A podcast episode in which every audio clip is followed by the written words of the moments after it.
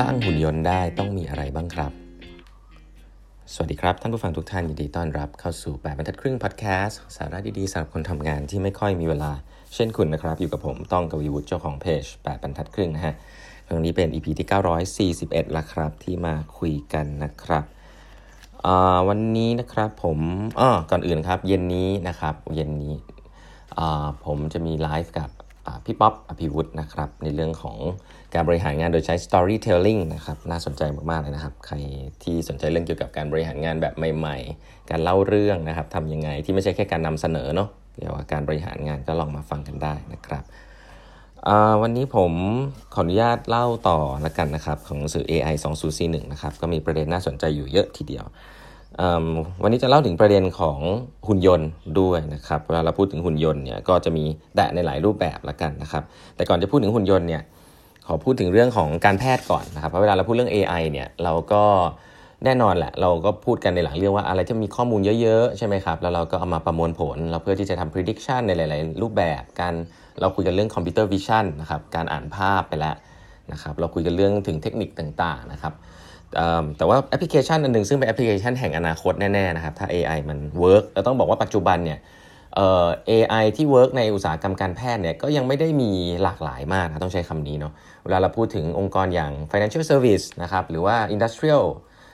อุตสาหกรรมนะฮะหรือว่าเกมหรือว่า E-commerce เนี่ยเราจะเห็นชัดนะแต่พอพูดถึงการแพทย์เนี่ยก็ต้องบอกว่าเริ่มมีการนำมาใช้นะแต่ use case ก็ยังไม่หลากหลายมากนะครับก็หนังสือเล่มนี้ก็มีการเท้าความถึงเวลาเราพูดถึง AI ในอุตสาหกรรมการแพทย์เนี่ยก็จะมีคนพูดถึง Watson เยอะ IBM Watson เนี่ยก็จะมีช่วงนึงจะมีข่าวโปรโมทออกมาเยอะนะครับว่า IBM Watson มีเครื่องมือในการที่จะ analyze โรคได้ predict โรคอันนั้นโรคนี้ได้อะไรแบบนี้นะครับซึ่งสิ่งที่เขาเน้นเนี่ยก็คือโรคของโรคมะเร็งซึ่งโรคมะเร็งเนี่ยเชื่อเหลือเกินว่าถ้าเกิดมีใครที่สามารถที่จะ predict ว่าเป็นคนคนนี้จะเป็นมะเร็งหรือเปล่าเร็วขึ้นเนี่ยโอ้โหจะเป็นประโยชน์กับมนุษยชาติมากนะครับแต่เขาบอกว่าโซฟาเนี่ยก็พบว่า IBM Watson เนี่ยก็ไม่ได้เวิร์คอย่างที่คิดนะครับด้วยเหตุผลคือข้อจำกัดของเรื่องของ AI นั่นแหละนะฮะเขาบอก IBM Watson เนี่ยพอมันโฟกัส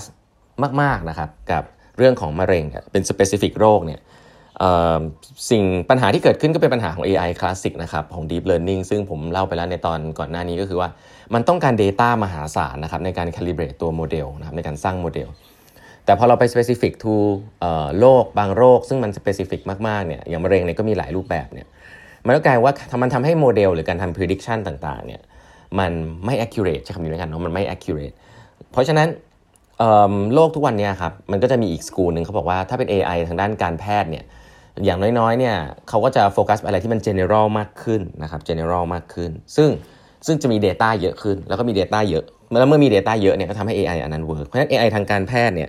ต้องการ data set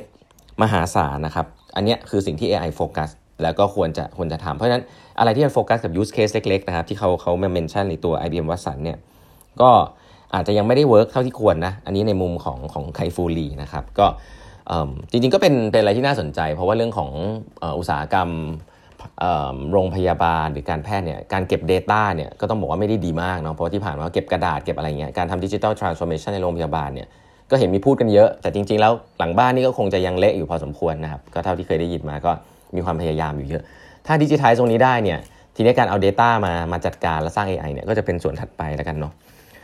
เพราะฉะนั้นขานี้ก็น่าสนใจนะครับอีกขาหนึ่งก็คือเรื่องของเวลาพูดถึงเรื่อง AI กับการแพทย์เนี่ยก็จะไม่พูดเรื่องนี้ไม่ได้คือเรื่องของ DNA นะครับเพราะว่าเวลาเราพูดถึงไอ้0101รหัสโค้ดต่างๆเนี่ยที่เรามี data วิ่งเข้ามาแล้วเราก็พยายามจะ predict ว่าอนาคตจะเป็นอย่างไรอะไรแบบเนี้ยเราก็จะนึกถึงพวกที่มันเป็นแบบหุ่นยนต์คอมพิวเตอร์อะไรอย่างงี้ใช่ไหมครับแต่จริงๆแล้วเนี่ยไอ้ DNA ของเราเนี่ยฮะโปรตีนเนี่ยจริงๆแล้วมันเป็นรหัส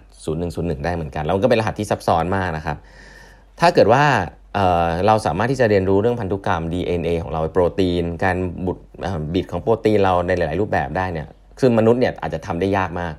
ให้ AI ทำได้เนี่ยจะดีมากครับซึ่งถ้าเราทำได้เนี่ยไอ้การที่เราตัดต่อยีนตัดต่อ DNA อะไรแบบเนี้ยก็จะทำได้ดีขึ้นนะเพราะฉะนั้นการโปรตีน folding drug screening เนี่ย drug discovery เนี่ยเป็นกระบวนการที่ใช้เวลาเยอะมากถ้าใช้มนุษย์ทำหมดนะครับแต่ถ้าใช้ AI เนี่ยก็จะช่วยได้เยอะแต่ทีนี้ตัวนี้ก็จะลิงก์กับเรื่องของพวกเขาเรียกว่าอะไรอ่ะไอตัว computing power นะครับซึ่งเรื่องนี้จะลิงก์กับเรื่อง quantum computing โดยตรงเลยเพราะ quantum computing เนี่ย use case หลักๆก็คือเป็น use case ที่เกี่ยวกับพวกนี้ฮะ use case ที่เกี่ยวกับ DNA เนาะเพราะว่าต้องใช้ computing power มหาศาลเลยนะครับเพราะฉะนั้นเรื่องของ precision medicine นะครับการที่จะให้ AI มา diagnose อะไรต่างๆเนี่ยก็เป็นสิ่งที่ผมก็อยู่ในขั้นตอนที่มีแน่นอนแหละ2041อ่ะเกิดขึ้นแน่ๆนะครับโรงพยาบาลการแพทย์จะต่างจากวันนี้เยอะมากนะครับใครอยู่ในอุตสาหกรรมนี้นี่ก็เตรียมตัวไว้ได้เลยนะฮะทีนี้สิ่งที่ผมจะแตะอันนึงครับก็คือว่าพูดถึงตอนเริ่มต้นอ่ะเนาะที่เล่าให้ฟังเรื่องของหุ่นยนต์นะหลายๆคนเนี่ยเวลาพูดถึงหุ่นยนต์เนี่ยก็จะเราก็พูดถึงเขา AI เนี่ยก็จะพูดปนกันนิดนึงโรบอท AI อะไรเงี้ยแต่จริง2สิ่งนี้ต่างกันเยอะนะครับต่างกันเยอะเนี่ยไม่ใช่ในคอนเซ็ปต์นะแต่ต่างกันในเรื่องความยากของการทำเวลาพูด AI เนี่ยผมต้องบอกว่าเราพูดถึงตัวสมองนะครับเรานึกภาพมนุษย์คนนึงนะครับมีสมอง AI เนี่ยคือสมองนะครับ AI รับข้อมูลมาจากเซ็นเซอร์ต่างๆไม่ว่าจะเป็นสายตาหูฟังรสชาติสัมผัสนะครับAI รับข้อมูลเข้ามาคนมันรับข้อมูลเข้ามาแล้วก็ประมวลผลผ่านสมองใช่ไหมครับสิ่งนี้ก็ถ้าเกิดเป็น AI เหมือนเป็นก้อนหนึ่งนะครับก็ขายออกมาเป็นคำพูดก็ได้นะขายออกมาเป็นคำพูดพูดก็คือมีเครื่อง Amazon Echo อันนึงนะครับแล้วเราก็พูดไปหามันแล้วมันก็คุยกลับมากับเราก็คือว่ามันรับเซ็นเซอร์รับเสียงเราเข้าไปมันประมวลผลผ่านสมองของมันแล้วมันก็พูดกลับมาแบบนี้ผมว่าเรียกว่า AI ก็ได้นะครับแต่ว่าผมถ้าใช้พูดถึงหุ่นยนต์เนี่ยพวกเรานึกถึงอะไรครับเราจะนึกถึงพวกคนเหล็กนะ Terminator อะไรเงี้ยใช่ฮะเพราะในโลกของหุ่นยนต์จริงๆแล้วว่าคนในวงการหุ่นยนต์เนี่ยมันจะมีเรื่องของ mechanical engineering เข้ามาเยอะมากนะก็คือเรื่องของการที่จะทำให้ไอ้สิ่งที่มันประมวลผลออกมาแล้วเนี่ยไปตอบสนองผ่านหุ่นยนต์ผ่านแขนกลผ่านขาผ่านแขนผ่านอะไรที่มันเป็น physical นะครับเพราะฉะนั้นคิดเสร็จปุ๊บต้องตอบสนองออกมาผ่าน physical ด้วยเพราะฉะนั้นรับข้อมูลเข้าไปผ่านเซ็นเซอร์ต่างๆคิดเสร็จแล้วไม่ได้แค่พูดออกมาครับคิดเสร็จแล้วต้องประมวลผลผ่านแขนขาออกมาได้อันนี้คือรูปแบบหุ่นยนต์ที่เราพูดถึงกันบ่อยๆนะครับไม่ว่าจะเป็นหุ่นยนต์ดูดฝุ่นอย่างเงี้ยเห็นไหมฮะมันก็ตอบสนองแล้วมันก็มีการเคลื่อนไหวนะครับมันการเคลื่อนไหวเนี่ยมีความเวลาพูดถึงเรื่อง AI อะไรพวก robotics เนี่ยก็จะมีเรื่องนี้เพราะฉะนั้นอุตสาหกรรม robotics เนี่ยจริงๆแล้วใช้ AI แน่นอนครับในสมองแต่ว่าต้องมีเรื่องของพวกmechanical engineering ที่เยอะมากนะครับซึ่งเวลาทุกวันนี้นะครับมันก็มีอยู่แล้วแหละนะไอ้หุ่นยนต์พวกนี้หุ่นยนต์เนี่ยเกิดขึ้นมานานแล้วนะครับในโรงงานอุตสาหกรรมเป็นแขนกลนะหมุนไปหมุนมาอะไรอย่างเงี้ยซึ่งพวกเนี้ยก็ดีมากนะครับแต่เวลาเราพูดถึงหุ่นยนต์อันนั้นเนี่ยเขาเรียกว่าเป็นหุ่นยนต์ที่มันเป็น specific มากๆนะหุ่นยนต์ในโรงแรมหุ่นยนต์ที่เป็นเรื่องของ service ก็จะล้ำขึ้นมามากขึ้นนะครับหุ่นยนต์ที่ดูแลในโรงแรมเป็น room service ในออฟฟิศนะครับก็เดี๋ยวเราจะได้เห็นกันแต่ถ้าเราพูดถึงหุ่นยนต์ที่แบบคิดได้เหมือนมนุษย์เดินได้เหมือนมนุษย์นะครับหรือว่ามีภาษาเขาเรียกว่า artificial general intelligence เนี่ยอันนั้นเนี่ยอีกไกลนะเขาบอกว่าแม้แต่ขนาดKai-Fu Leeเองก็ยังพูดนะครับว่าไอ้จุดตัดตรงนั้นเนี่ยที่เขาเรียกว่า Singularity ที่แบบว่าหุ่นยนต์โอ้โหจะเก่งกว่าเราอะไรเงี้ยเขายังนึกไม่ออกนะว่า2041มันจะเกิดขึ้นแบบนั้นหรือเปล่านะครับเพราะฉะนั้น